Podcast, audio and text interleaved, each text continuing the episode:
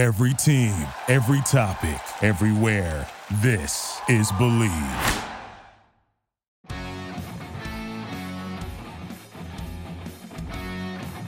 Hey everyone, my name is Chris Price of the Boston Globe. Welcome back to another edition of the Patriots Report. Today's guest is Boston Globe columnist and fellow charter member of the Mark Bavaro fan club, Tara Sullivan. Tara's written for the Bergen Record, the New York Daily News, and Newsday. You can follow her on Twitter at Globe underscore Tara. Tara, thank you very much for joining me. And my first question to you is what's been the biggest surprise this season when it comes to rookie quarterback Mac Jones?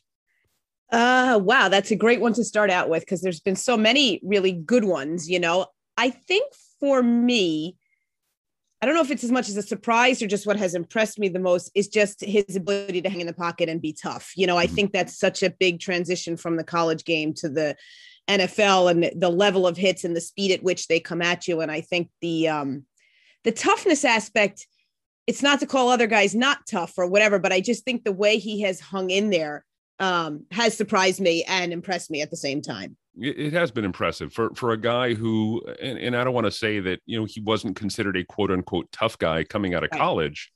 The fact that he's been able to do what he's been able to do, especially at the start of the year where he was down so many offensive linemen and he was getting knocked around a little bit, uh, you know things have changed you know moving forward but it, it has been very impressive to see him continue to bounce back after you know a series of i don't know what you call them setbacks or whatever the case may be. But big hits for sure. And i think you're 100% right. Like coming out of college we heard all the good stuff right? Like the the speed at which his brain processes the game the accuracy. You know we heard the good stuff but i didn't often hear the toughness mentioned and and maybe he just didn't get hit as much you know and it's just one of those things you don't really know until you're in the cauldron and i just think he's responded well to it not only just physically sort of bouncing back but being you know, never getting, never showing any annoyance with teammates or never expressing any, not that he would as a rookie, but still, you know, frustration early on with some of those holes and gaps along the offensive line, which, as you said, are kind of rounding a little better into shape, but we're certainly there early on. The thing that, that one of the other things that stands out for me is, and I was talking about this with someone in Buffalo the other day, where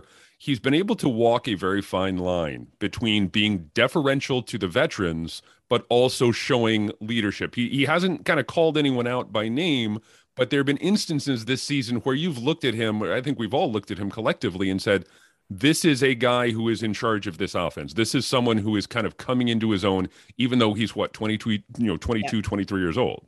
Yeah, I think you're you're right. And part of it is buying immediately into this quote unquote patriot way which i know listen we could spend a whole hours discussing whether or not that even exists but you know we know it's similar to what he was learning at alabama and it's really about you know earning the respect by doing the work. And i think uh, you know by every account happens is like when you're not the first person to arrive and the last person to leave, nobody really offers that. You know what I mean? It's sort of just mm-hmm. by omission. But when you do start to hear them say it, like how often he's watching film, how how much he's fixing things in practice, if it if not just content to kind of let it go and we'll we'll get it the next time, but to rerun a play because it's done wrong. I think those are the ways that a young guy establishes a leadership profile you know that that a Devin McCourty can just do now by just saying something. But he, I think Mac Jones has done a good job of sort of showing himself as a leader rather than talking himself up as one. And I think that translates, you're you're right, into sort of being the leader of the offense, even if he's not quote unquote the vocal leader, he is in charge of or in control of the offensive mindset. I really enjoyed your column from earlier in the season where you basically said, why can't Mac Jones be the first rookie quarterback to win the Super Bowl? Explain a little bit about your thinking there and some of the responses you've received.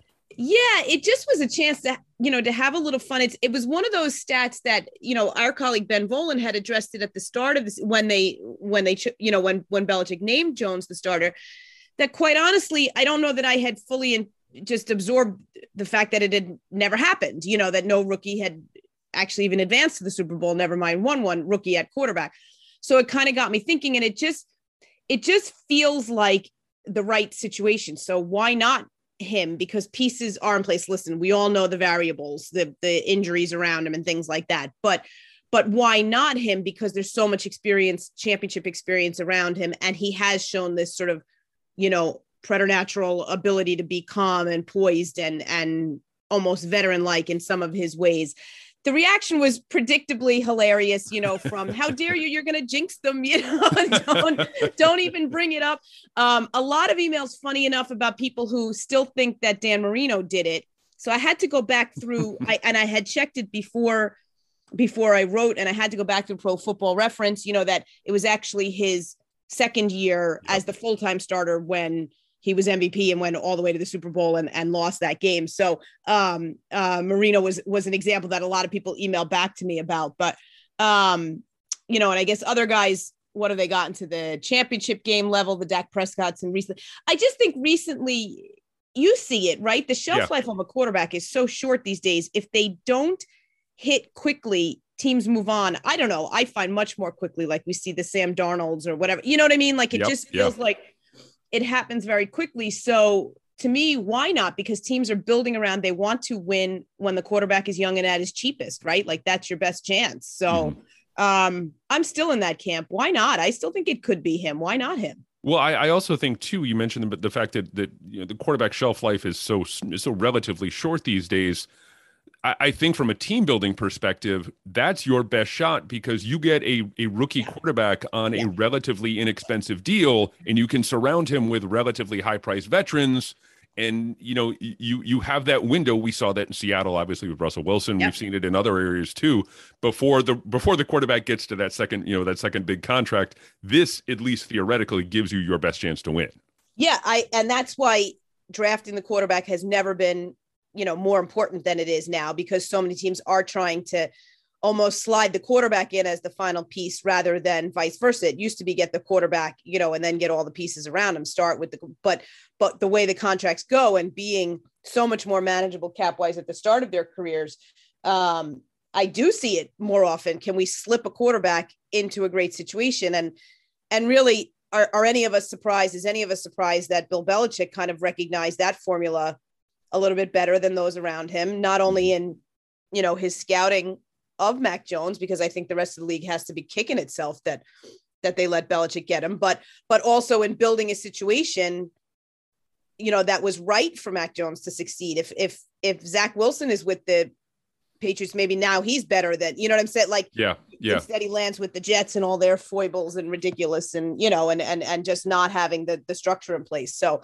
um, I think Belichick even at his age remains ahead of the curve in a lot of ways when it comes to seeing you know how things might play out I'm glad you bring up McCourty in mm-hmm. in the fact that that he is a an unquestioned leader on this team, and I have this theory specific to the defensive side of the ball. For so many years, that's been a group that's been led by the likes of McCourty and Hightower, these veterans who may not necessarily be the most talented players, but they're the most really in a lot of ways they're the unquestioned leaders of the mm-hmm. group. Now it feels more and more like this is slowly becoming a Matthew Judon defense. I think for me, Judon is a guy who, and I've said this before, I'll say it again. It feels like he's been in Foxborough for years as opposed to months. The way he carries himself, yeah. the way he talks, he yeah. has just integrated himself so seamlessly into this New England system.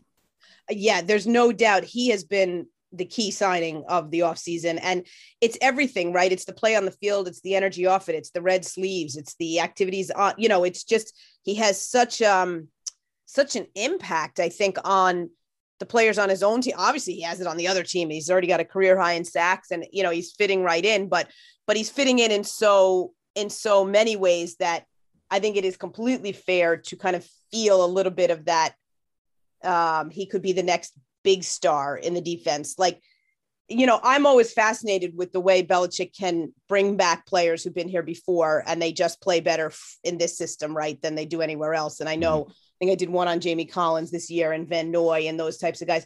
So having those in place, I think those types of players in place in the McCourties helps a guy like Judon integrate quickly. But we, you know, it yeah, it took a whole what three or four weeks. I think in those first couple of weeks, we were like, "Wow, will they ever get the game-stopping drive?" You know, on defense, like, will the game-stopping stand? And um, I think the defense is certainly rounded into shape. But yeah, Judon it. He's a great story this season, and a credit to again whoever you know targeted him in the offseason and said that's the guy we want because he has fit in. And you use the word seamlessly is the perfect word for him.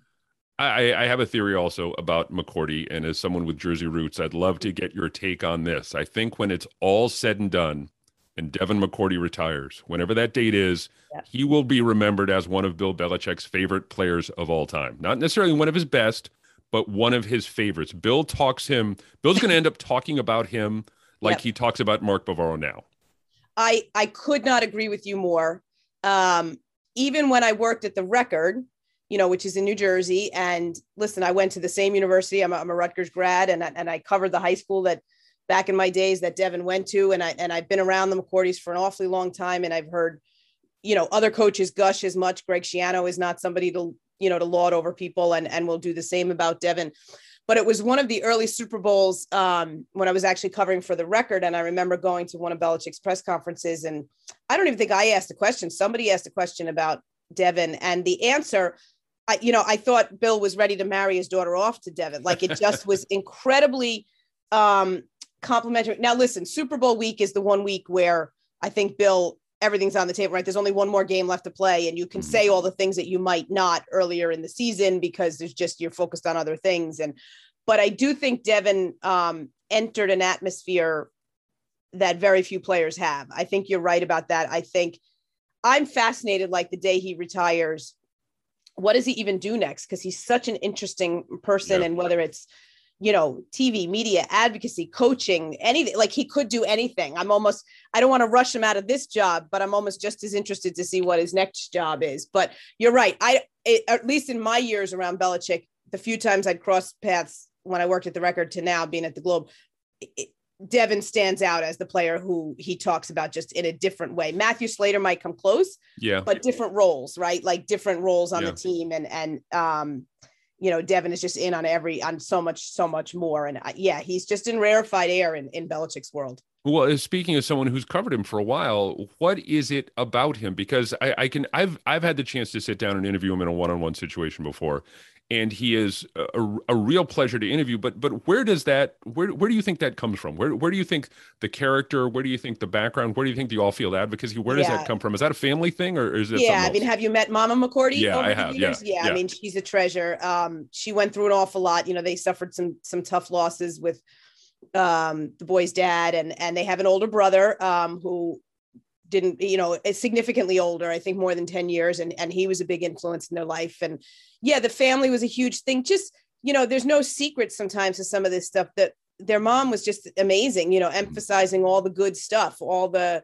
the right stuff helping out. You know they had each other. I mean they are as close as twins. I, you know my best friends growing up were twins and and devin and jason are even they take it to a whole new level. You know their kids are so intermingled. Their kids are all close in age. They they you know would would sit in a crib and, and fight over a football you know like they the mom loves to tell stories. I think having each other helped a ton um, being in college together did help a lot. Not being too far from home i think was good for them. Um, but uh, yeah there, there's no i don't think there's a magic formula. I just think they're just really good people who were raised by really good people it is. It, it's amazing to be able to get to, to sit down and talk. And I say the same thing about Slater too. If, if you yeah. get a chance, you know, one one of the yeah. really fun parts of our job is is being able to meet people like that. And again, we don't know. You know, we we think we know them and we get kind of social currency off the field, but right.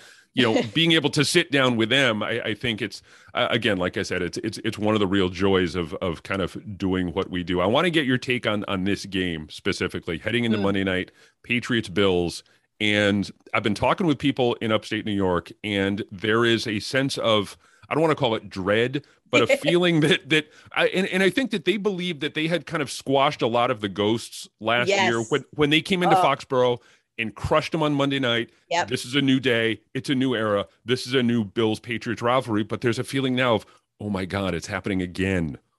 and I think that's the most fun, fascinating, whatever storyline. Like this game, when you looked at the start of the season, was all set up as the carnation for the Bills. Like, let's make it final. Let's slam that door on the Patriot dynasty of the division, you know, of their dominance of the division. Let's end it once and for all. We're going to be, you know, and especially after first few games of the year, the Pats are one and three, the Bills are rolling. Like you kind of circled that game and it was going to be all about the Bills. That game was going to be all about the Bills. And now anything you turn on, whether it's talk radio or, or ESPN or NFL network, it's all about the Patriots. It's about what the Patriots have done since then, how they've turned it around, how they're back to what they used to be, the big bad Patriots, and everybody in even in the national conversation now, the the fascination, the interest, the curiosity, all of it is landing on the Patriots and what they've done. And I think you're right. The Bills have to be shaking their heads like, like almost like whiplash. Like, how did that happen? You know, like this was supposed to be all about us, and suddenly it's all about the Patriots. And that's, you know, to me, it just speaks to what what Belichick has done, you know, with this team. And it's it's it's a hell of a fun ride right now, whether it continues or whatever. But um, I think it's a far better storyline than we even anticipated. And Monday night's game, it almost feels like a bit of a pinnacle, you know, for what the Patriots have done with this mini turnaround. One of the things that seems to stand out for me about this year's Patriots team, and, and it seems kind of corny and maybe a little bit overblown, but they seem to really like each other. Yeah. They they seem to right. there's a real level of affection. And I I mean, yeah. I just point to the, you know, the Damien Harris touchdown last week, the Jakobi Meyers touchdown a couple of weeks ago. Yeah. Those moments of public, you know, the, the public displays of affection really kind of blow me away a little bit.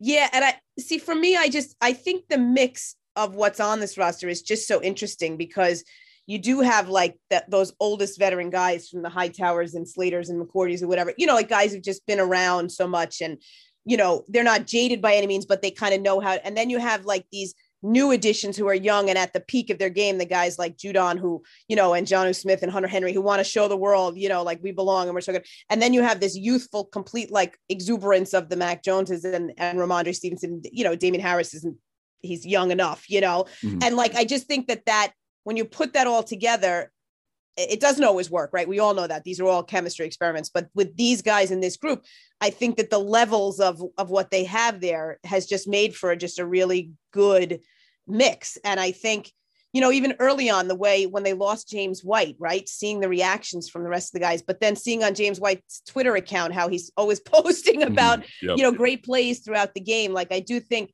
um, there is a, a deep kind of a camaraderie that you just you don't see it every year. You don't have to have it but when you do have it and it's evident, it can be a lot of fun. And I do think they exude that, this group. It's an easy comparison to make, but for me, this team reminds me of the 2008 group just because okay. there's no Brady.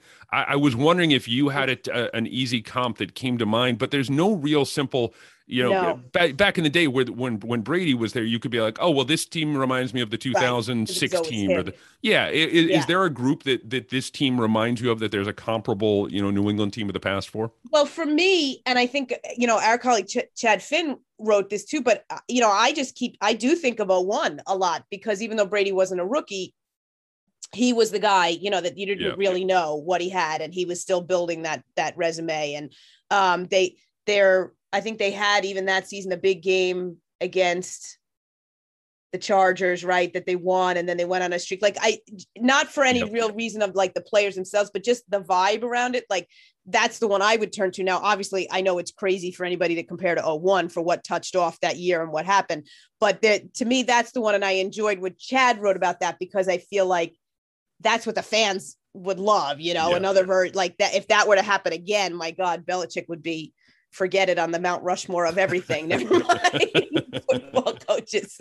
We might just carnate them now. I, I want to get your take on, and and I, I, know that you've written a lot about Mark Bavaro in the past, mm-hmm. and, and I know that I've written about Bavaro. Like I said, you know, we're we're charter members of the the Mark Bavaro fan club, the Massachusetts chapter. One of the things that blows me away the most is that you can just kind of he's he seems like a very average guy and i don't say that as necessarily a character flaw but he's kind of settled into this post football life and you could just call him up and talk yeah. about football you know yeah. he, he's just like sure fine whatever you know this is a guy who should be living in you know maybe some rarefied air where he's you know tougher to get in touch with through an agent or through you know through through you know through a PR person or whatever. I want to get your favorite Mark Bavaro story before we wrap up well for you know for people who who don't know me i did grow up in new jersey. My dad was a giant season ticket holder. I mean that's that's our roots. You know we came through the giants and i graduated high school in 86 so you can imagine you know the bulk of my viewership was from the 86 and 90 super bowls so um so of course as a fan you know it's it's bavaro dragon the 49ers i mean it's just that you cannot point to any other play and it it he just helped so much make the giants you know tough and respectable again and and he was he just was that New Jersey, even though he's not a Jersey guy, but like that New Jersey ethos of kind of like just being tougher than the next guy and mm-hmm. being able to stand up to all of Bill Parcells's meanness and attacks and everything. So on the field, it was it's certainly the the 49 and anybody can YouTube it. It's it's his most famous just, you know, um, dragging, dragging human bodies um, down the football field. And then, you know, professionally though, I have to say it's a couple years back when um gosh, you'd have to help me place the exact game, but Rob Gronkowski was battling some injury. I think it was the AFC Championship game, and he mm-hmm. essentially turned himself into a sixth offensive lineman. Yeah, he was incredible as a blocker that night. Um, kind of gave up. He had one big catch, I think, late in the game, but really sacrificed sort of, you know, what we were used to seeing as his offensive game to um, to help the rushing game. Maybe it was that win against the Jaguars. Maybe it was that game.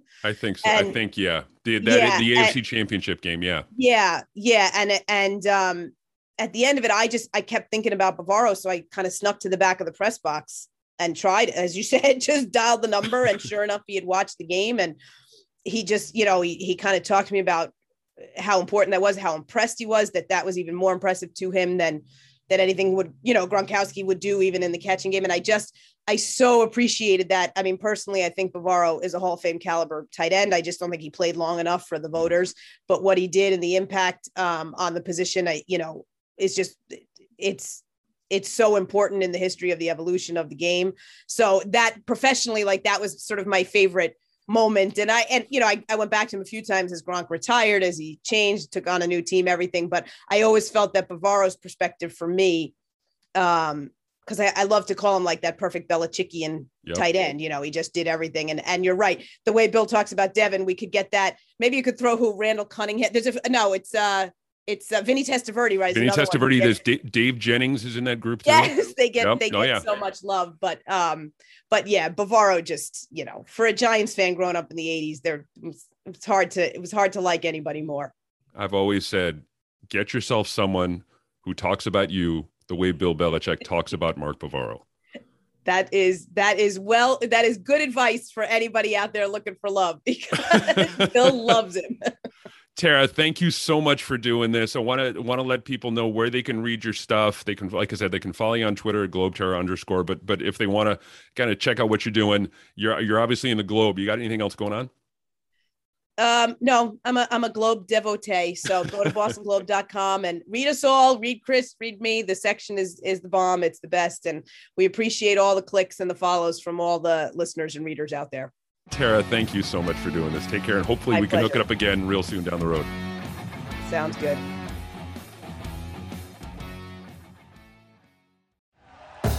Thank you for listening to Bleav. You can show support to your host by subscribing to the show and giving us a five star rating on your preferred platform.